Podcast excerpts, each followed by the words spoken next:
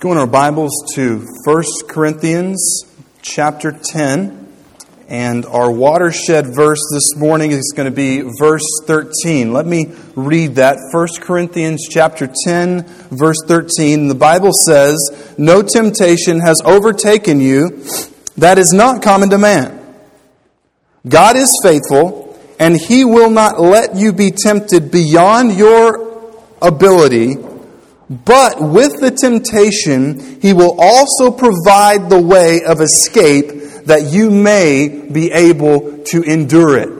And today is the first day that we're going to be walking through six weeks of talking about doubt. And we're not going to ask for a show of hands, but probably most of us in here, at one time or another, have come to that place. And we have something up here for those of you who like visuals. And we had our great Rocky Mount Baptist Church engineering crew work this out. So uh, if you've ever been on a seesaw, you remember that how it was as a kid as a seesaw, and if you were lighter or heavier, sometimes you would have to counterbalance that so that you wouldn't die or be jetted into the next county. You know, the seesaw. And a seesaw or, or a system of weights is something that if you have more weight on one side, this is deep for our physics people, the heavier side will go down. Amen? All right, okay. So, and then if you've got more weight on one side, it will go down. And often in Christian life, in church, in America, even in evangelical and Baptist churches, there are people who come all the time, but they have unanswered questions. We're not talking about um, what we're going to speak about in three weeks, which is unbelief. And let me just give you uh, a little, little precursor. Some people have the belief, they say, if I ever have a doubt, does that mean that I'm in the same class that Jesus talks about as those who do not believe? Doubt is something different, and we'll unpack more of what that means. But often, the scales will become weighted more to one side of doubt, and instead of trying to pursue those questions and find answers, we just push them to the back of our minds, don't we? And we think, well, I'm a Christian, I'm supposed to have faith. I'm not supposed to question God, but we do have questions, right? It's not like we want to have questions. I mean, how many of us walk around saying, you know what? I want to have more questions than I know what to do with. Right? I mean, does anybody come into this world saying, I want to walk around, I want to sit there at the stoplight and be thinking so far about questions that people are honking at me? Right? Like, nobody does that. So questions are going to come because we're rational beings. And what can happen very easily is that Christians who have doubts, unanswered questions about us, an assortment of issues can come to the place to where they are serving God outwardly, but inwardly they're not actually trusting the Lord. And what we're going to unpack here today is three myths about doubt. Let me give them to you right up front. The first myth that a lot of people believe about doubt is that Christians, let's just say normal Christians, never have doubts. You ever thought about that before? You know, you look at some of these people and they may teach a Sunday school class or they may sing in the choir and you say, man, those people, I, they look like they have it figured out. You know what I'm saying? Like, like, for example, you go to the doctor's office and your doctor comes out and he says something like, you know, the doctor comes in, he's got, you know, uh, overalls, blue jeans, hadn't shaved for about five days, and he's like, y'all got that weed eater started yet? And you're like, and this is my heart doctor, let me find another doctor. But I mean, if this, if this guy comes in and he's speaking precision English, he looks immaculate, you look on the wall and he's got like MD from John Hopkins University, and he gives you the list of all of his, amen, successful heart surgeries, that's a good thing, right? Like you want to look at that line out, okay, success, I don't want the guy who failed, right? And by the way, what do you call a uh, medical student who passes with C's? Doctors. That gets you confidence, doesn't it? All right. So it's one of those things that, depending upon the way we view people, we may think that they have more questions answered than they actually do. But when we come to questions, we need to understand this is a great watershed verse for assortment of doubts, temptations, Let's look at it again. 1 Corinthians chapter 10 verse 13. The Bible says, "No temptation." So help me out, church. How many temptations is it talking about? Uh, so there's no exemptions. All right? No temptation has overtaken you. That's an interesting metaphor, isn't it? Overtaken you. Because we don't look after temptation, right? I mean, some people who are lost, they live in it. But Christians don't walk around saying, let me look for ways to be tempted. But sometimes temptations of the flesh and of the mind, they overtake us. But it says, that is not common to man. Or you can translate this no temptation uh, has overtaken you except what is common to man, which means that if you have doubts, if you have questions, if you struggle with things, you are this. You are normal. Amen? Okay, now we're, we're going to take a step back, and some people will take that and be like, awesome. That means I've got an excuse. That means I've got an excuse not to follow Jesus. That means I've got an excuse to wear my doubts on my sleeves and say, well, I don't give to missions because I'm just not sure of this. Or things that people say, well, okay, if, if, I'm, if I'm a sinner and if I'm going to have temptations, then that means it's not anything wrong when I just break down and get drunk on a Friday night, right? Like it's not a big, God doesn't care, you know, that I drop the F bomb or if I, I if I yell at my was that too much on a Sunday morning? Y'all okay? That's the way the world is. It's real and it's raw. You go to work, all right? And I wasn't going to say you go to work too, because I'm not saying that we've got it here in the office place. We've got a great office place here, okay? And what happens often is that we have this sensation, we have this sense of looking at verses like this, and we want to avoid what a lot of people do. They'll take a verse that says, Don't fall on your sword when you stumble, and sometimes people who are not walking with Jesus will be like, so that means that God doesn't really care if I sleep around, right? I mean, one affair every couple of years is not really that bad. You know? I mean, like, like students like cheating on a test. I mean, I had a lot going on. You know, I was busy. You know, there's like Xbox and Facebook and texting and things like that. I mean, my life is just busy. So God, it's not that big of a deal to God if I do these things. Well, if God is like us, that's true, right? God's just a big you and a big me. And God can give exemptions and all sorts of stuff. But if God is the God that the Bible says, then He is absolutely holy, and sin is a big, humongous deal. So, how are we supposed to understand this?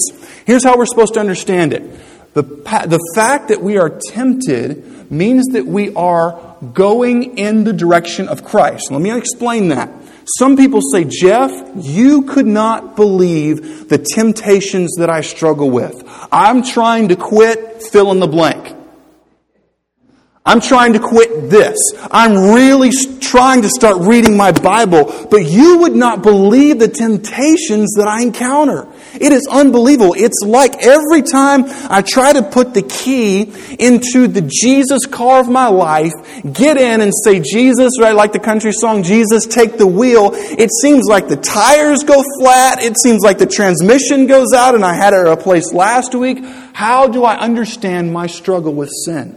Number one, and if you're taking notes, this, these are sub points of the main driving thought. If you struggle with temptation, if you struggle with doubt, you should praise God because lost people do not struggle with temptation, they live in it. Did you know that you have to be alive to struggle with something? You ever thought about that? That's kind of a good thought. Here's what it means that if I am dead in my sins and trespasses, if I don't give a rip about God, if the only, if like the only thing I have to do with church is just maybe ways to go to find an excuse to continue to live the way that I normally live, then I'm not even struggling with it. So the fact that we're in the war, the fact that we're being shot at, is the fact, is a reality that Christ is doing a work in our life. Amen? Like the fact that it bothers us that we have doubts. The fact that we're like, man, I wish that it would say right here there'd be some way I could escape from every temptation. Well, in a sense, notice how the verse goes. It says that there is no temptation that is overtaking you except what is common to man. This is good. God is faithful, and He will not let you be tempted beyond your ability. Now, that's a good word. It goes further. But with the temptation, he will also provide the way of escape that you may be able to endure it. So the Bible's saying that we are going to experience temptations. Temptations of the mind to doubt the Word of God, temptations of the flesh to do things that we know in our conscience are totally wrong. But the Bible says that God will provide a way of escape. You say, well, how do I tell the difference? The heart is what is either going to find the way of escape or the way of excuse. You've been in that time in your life before to where you've just looked for the way of excuse? Not for a show of hands, but have you ever been there, right? Like you're, you're living for yourself so much that it's like, man, Jeff, I don't even want to pray anymore because I don't think that God's going to listen to me. Or maybe you've been to that time in your life, which we're going to talk about next week, to where it seems like people say your prayers bounce, bounce off the ceiling. We're going to look at the subject next week when God is silent. You ever endured something like that? You say, man, Lord, it seems like everybody else is doing well and they're not serving you. I'm trying to serve you and everything is messing up in my life. God, where are you? If you want to get a precursor, go check out Psalm chapter 73. It's amazing. We're going to walk through that whole text. But today, for our time together, let's first define what doubt actually is. In the language of the New Testament, to doubt means to waver or to be uncertain about a particular course of action, to hesitate. So doubt sometimes can be like this God, I doubt, I don't want to say that, but I'm unsure whether you're actually going to lead me to where I need to be or if you care about me. And often situations in our life, think back to those times in our lives that we've been through, and it's been a brutal time. Like those of you who are married, I mean, it seems like the marriage is on the rocks, finances are on the rocks, and all of those times can cause us to doubt the Lord. To doubt means to waver. Uh, several months ago, I had my first caving experience. How many of you have you ever been caving? Not like walking into a cave, but like been caving. Okay? All right, a few. This was my first caving experience, and I went with Barry and Helene, and, and we were way, way, way down in this cave, and we got to the point and uh, my, my brother, he's very claustrophobic, you know, but I was, you know, there trying to stay focused to where you're kind of doing the soldier crawl on your elbows. You know what I'm talking about? Like down, not, not, not to where you're doing, you know, the midget man walk, like you're down like that, but where you're actually crawling like a soldier. And there was a guy in front of me who was a big dude, all right? He was with the team and uh, came to this little crevice and I'm like, I don't care how skinny a person is, how does somebody fit in there? Barry, another person, right through. Then the big dude is in front of me. Now, imagine you are Jeff. You are on your stomach, soldier crawl, and you see a little bitty hole up ahead, and a big old man, a lot bigger than you, and he's going to try to fit through the hole. And I say, well, I can look back. Helene's behind me. She's got like world records in this stuff. And I look back, and Helene's eyes were huge. That's not usually a good sign, right? So I was trying to tell him, man, you know, it's no problem. Like you're the man. You don't have to force your way through. And, but anyway, he got through. But here's the thing. I have absolute confidence that Barry and Helene can get us in and get us out. Why? They've been there a number of times. But when I saw what did not look possible and could possibly have me separated between half of the party and just me and Helene back and a guy stuck in like way underneath the ground. And to be honest, I wasn't so worried about dying or asphyxiating, but we had, what was it, the cantata. You guys know about the cantata. That was Saturday. The cantata was next day, and I said, Man, I'm the narrator. If I get stuck down here and I die, Fred Tudor's going to come find me, resurrect me, and kill me again. I've got to get back for that cantata. I mean, y'all know what I'm talking about? The C to the Ada. I mean, got to get back. So, but when I was down there, I kind of got a little nervous when Tim was getting partially stuck, but I realize that I'm with someone who is a confident guide. And that's kind of the way that doubt may play. Sometimes we may have the doubt meter tipped to one side, but I want us to understand the first plank is that we need to understand that it's a total myth because the Bible says that temptation is going to come. It's a myth that normal Christians do not have doubts. Now, we're going to try to walk through this very quickly, verses 1 through 12. Here is the context of 1 Corinthians chapter 10. The idea is in verse 1, Paul is talking about when the Israelites escaped from Egypt. Remember that? Ten Commandments, Charlton Heston Technicolor, okay?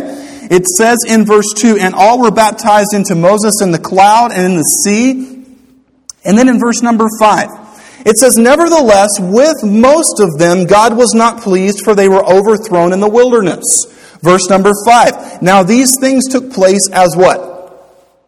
As an example, right? Examples to us that we might not desire evil as they did. What kind of evil did they desire? Verse 7. Do not be idolaters as some of them, as, uh, as it is written, the people sat down to eat and drink and rose up to play.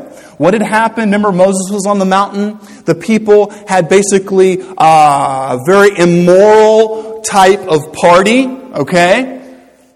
It was Mardi Gras at the base of the mountain, and the Bible says in verse 8, we must not indulge in sexual immorality as some of them did, and in 23,000 fell in a single day. We must, verse 9, not put Christ to the test, as some of them did and were destroyed by serpents, nor grumble, as some of them did and were destroyed by the destroyer. Now, in uh, verse number 9 and 10, we see here that they succumbed, they gave in, they caved to the temptations of the flesh, and then check this out the temptations of the mind. See, what do you mean, Jeff? The temptations of the mind. They begin to grumble even though God had given them high quality H2O from a rock. God had given them all the protein they needed by way of quail. God had given them all of the carbs, and I don't think they made you fat at all. Amen? I think they were the good kind that gave you energy, but you didn't have to worry about putting on weight. God gave them everything they needed. God brought them out of Egypt, killed their enemies, protected them miraculously, and then they grumbled because they got hungry for a split second. That's not really doubt. That's something that we're going to unpack in about three weeks called unbelief. And notice what it says in verse 11. Now these things happened to them as an example, but they were written down for our instruction on whom the end of the ages has come. Verse 12. Therefore, alright, so we know what happened. Therefore let anyone who thinks he, that he stands take heed lest he fall. That means that here this morning, if you've had victory and the Lord has done a great work in your life and you're like, you know what? I think I could take Satan out with just the old one, two, three, right? I, th- I don't, I'm not worried about Satan, man. I have been cruising. I've been trucking. God provided me a job. I'm reading my Bible. I just want to kind of walk over to Satan and be like, what's up? the Bible says, and once again, we're not saying that we lack confidence in God, but we're saying the Bible is clearly teaching, verse 12, look, at it with me, read it again. Therefore, let anyone who thinks that he stands take heed. Now, take heed means watch out, lest he fall. Means that the times of temptation can come most often when we think that we've got all the answers figured out. Because often when we think that we have all the answers figured out, we have come to the point of something called pride. And you know the thing about pride is it's very deceptive, isn't it? Like you talk to someone about pride. Like let's say you have a relationship with someone, you're very close, you can talk to them, they can talk to you, and you've noticed that they've grown arrogant. You say, you know, you take them to the side. You don't do it like prayer request, right? Like, have you ever seen that? Like gossip as prayer request? Any prayer request? Well, so and so, she's got a pride problem. Right? I'm like, that's, that's gossip. That's not a prayer request. So, but, but like, you, you go to that, that friend, that guy that girl, and, and you say, you know, I just want to let you know, I, I've seen some stuff. I may be wrong, but it looks like you, you may have some pride that's creeping into your life. And I say, I don't have a problem with pride. Hello. Take heed lest you fall. And notice what the text also says in verse 13 as we looked at. All of the temptations are going to be somewhat normal. And here is the difference um, between. Actually, let me jump ahead and give you um, the statement there by, uh, we actually have this included in our outline. Just, I thought it was so good. Sometimes we do that. Uh, un, under the second division there, look where it says doubt is the same as unbelief. That's a myth. Look at the statement from Elmer Towns. You see, man, how do I know whether I'm one of those crew that Jesus condemns or whether I'm just have questions? Elmer Towns says this Doubt is not unbelief. Unbelief is rebellion against evidence that we cannot or will not accept. Doubt is not unbelief. Unbelief is rebellion against evidence that we cannot or will not accept. And I love this. Doubt is stumbling over a stone that we do not understand. Unbelief as, is kicking at a stone that we understand all too well. You say, what about people in the Bible, Jeff? Did they doubt? Let me give you five quick examples. Number one, Abraham, Genesis chapter 12. Remember what God promised him? By the way, did you know the first Jew was an Iraqi? Ur of the Chaldees, that's modern day Iraq. God looked at this guy whose whole family worshiped the moon. Like we talked the other week about worshiping a calf. Like that's pretty bad, right? Like out of all the animals you could worship, you're like, baby calf, that's what I want to worship. They worship the moon. You can laugh. They wor- Did y'all get that? They worship the moon.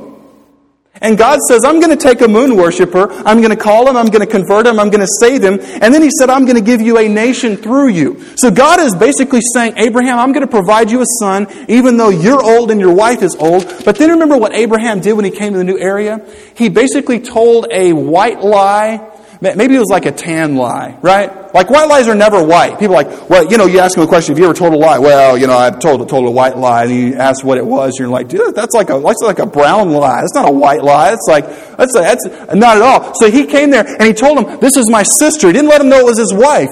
Do you think that Abraham could have experienced some doubts? Because if he truly believed that God was going to make a great nation through him, he could have walked up to any one of those guys and said, My name is Abram, or God changed it to Abraham, and he's going to protect me.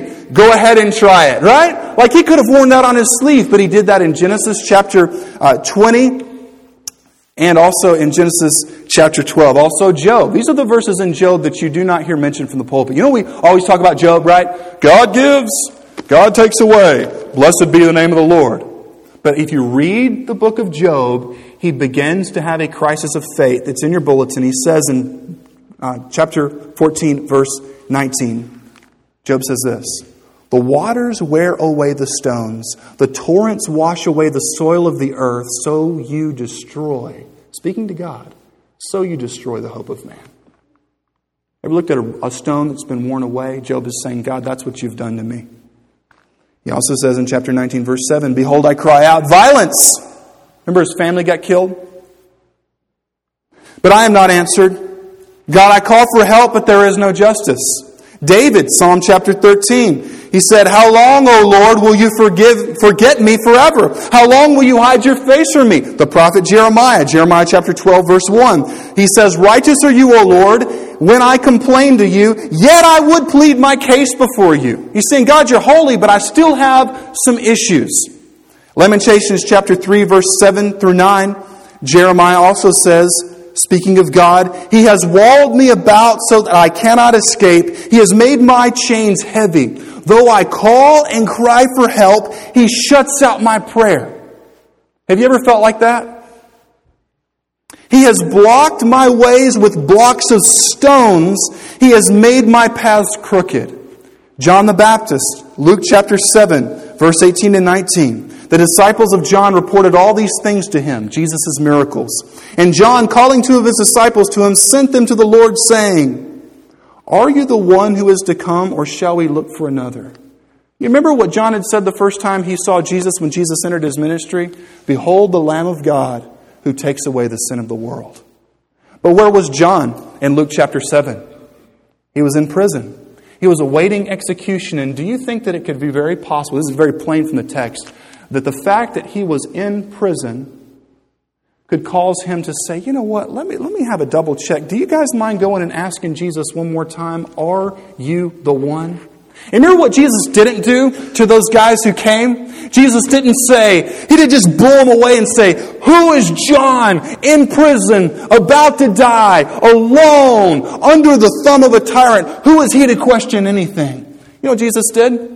He sent it back. He said, Tell John what you've seen. Tell him you've seen the dead raised. Tell him you've seen the blind given sight. Tell him you've seen all of these signs. So, this is so encouraging that if you're here today and you have genuine questions, like you really want to find truth, the Lord will not push you away. He is the one who will come and answer those questions. Let me give you two statements. Number one, Leon McKenzie says, We come into this world with question marks in our heads.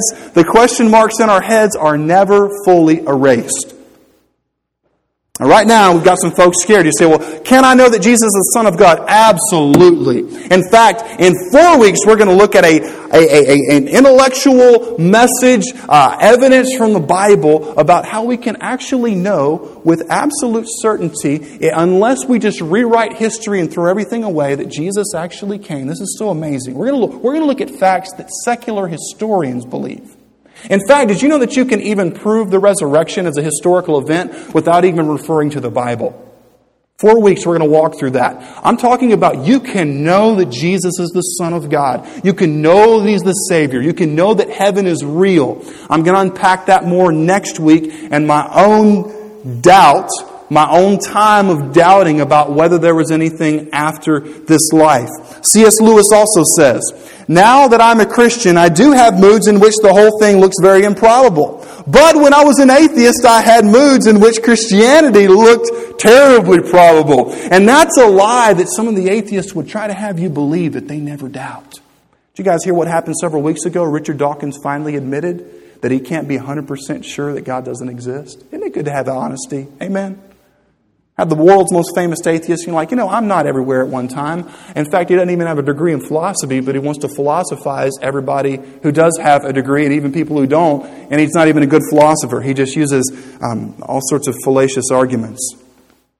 Let me say this also. Often when you deal with doubt, there are some people, and you just came into this world and you were more tightly wound than other people. Have you noticed that within families? You can have someone and they come into the world and they are like we, we took, uh, when I was a pastor in Georgia, we took our youth on a ski trip. They had one seventh grader. I mean, he was so nervous. You know, what time are we going to do this? What's the schedule? I mean, we had to like provide this child an outline like minute by minute or otherwise he didn't know what was going on. He started stressing. And then you've got a free spirit person, you're like, schedule, schmedule. I just want to have fun, and I just want to get in there and just, who cares about you, detailed person, need to get a life, right?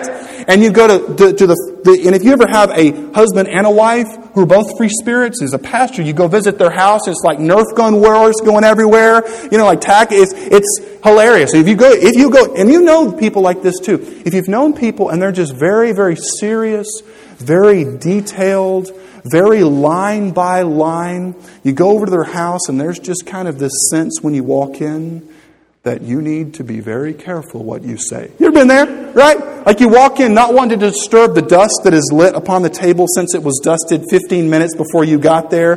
Being really careful what you say with your words. The, the, the point is that there's some of you, and you say, man, Jeff, I just don't have an issue with doubting. I heard the gospel when I was a kid. I heard that Jesus died for me. He loved me. I got saved. I haven't had one doubt. And there's some, and you're like, man, if I could shut off my mind at night, if I could just shut it off, if there was a switch, I would be able to get rest. Jeff, it's like it's like my mind goes all the time. I'm thinking, what if this? What if that? And in fact, um, when we cover emotional doubt the week after next, I hope that you're here. We're going to cover the what if mentality. If you're a what if kind of person, we're gonna, it's amazingly good for the soul what we're going to look at. Because if you're a what if type of person, you say, well, yeah, but, but the Bible says that you know God says right there that He'll will give me a way to escape, and I will be able to endure it. But what if I see? And if it's the what if, it's just going to continue to continue to fester and fester, never any uh, ultimate answer. So, number one, we've got to understand it's a myth that Christians never have doubt. Number two, we've got to understand it's a myth that unbelief is the same as doubt. It's not. Unbelief is a rejection, like Elmer Towns says. Uh, doubt is, what's he say? Uh, is stumbling over a stone that we do not understand. Unbelief is kicking at a stone that we understand all too well. Finally, number three, and this is a very freeing aspect of our study, and we're going to unpack this in the weeks to come, that doubt, let me put my Bible down to use dual hand motions to get the point across. There is a myth that doubt is an intellectual or primarily or always an intellectual issue. It's like this. Well, those people who doubt, those are the really smart ones. Okay? That means that, that doubt, you always deal with doubt with philosophical and theological and historical facts. But we're going to look at, not this coming week, the week after, when we deal with when I don't feel it's true, that an overwhelming majority of doubts are emotional. They come from our past. They come oftentimes from what we have been told. But the Bible says, time and time again, the Lord reaches out his hand, just like Peter. Remember Peter? He was there. He was sinking on the waves when he looked away from Jesus. We're going to look at ways for us to be able to have absolute faith in the Lord. I don't know if you've ever played pickup basketball or basketball for a team. That kind of uh, my sport growing up. And I remember that when I first started, I wanted to play football. Okay, and if it's if you can believe this, I was a skinny kid. I know it may be hard for you to believe, but I was a very skinny child. And my parents are like, "We don't want all your bones broken, so no, son, you cannot play football." And so they said, "You can play basketball." So I thought, "Ah, basketball is for sissies," you know. But so they, they put me in the basketball uh, team and I played and it was like the first game I remember Justin I mean he was a very good ball player came down and he did a good bounce pass to me. And when I got the ball I realized I have not played as a 7 year old kid I have played basketball almost nada. And just the, I don't, know, I don't know if anybody here can identify with that, but when you get the ball and you realize this is not my thing, it was all of a sudden this fear, this insecurity, and you see all the parents. And by the way, if you've ever played sports, the a good totes will tell you the fans are not here, right? Because, I mean, if you listen to the fans, you know, they're telling you your dog hates you, you know, and your gerbil's going to maul you at night and get out of his cage. There's all sorts of crazy stuff and make you miss your free throws. And when I got the ball, fear overcame me. And guess what I did? As fast, and I caught it. I was proud of that. Amen? That's good save. You can catch it. You never want to be that kid where it hits you in the face, you know, and you're there bleeding all over the place. If that's you, the Lord still loves you, um, but nobody's going to give you the ball. And so I caught the ball, and then as fast as I got it, threw it back to Justin. You know, over the years, it changed because with any sport, the more time you practice, the more your confidence grows. So, what I hope will happen in these next five remaining weeks is that when the ball is passed to us by other people or by our own mind that sometimes will not shut off, we will not automatically kick it back and try to erase it but those of you, this is just a precursor, who have real doubts, talk to me, begin to research that joker into the ground. Amen? We are the most industrious nation that's ever been, ever. There's lots of answers from the Bible, apologetics websites. So when the ball is passed to you, my prayer is that the Lord will instill us the confidence that we can realize what the ball is and know what to do with it for the glory of God. Let's bow our heads and close our eyes as we come to this time of commitment.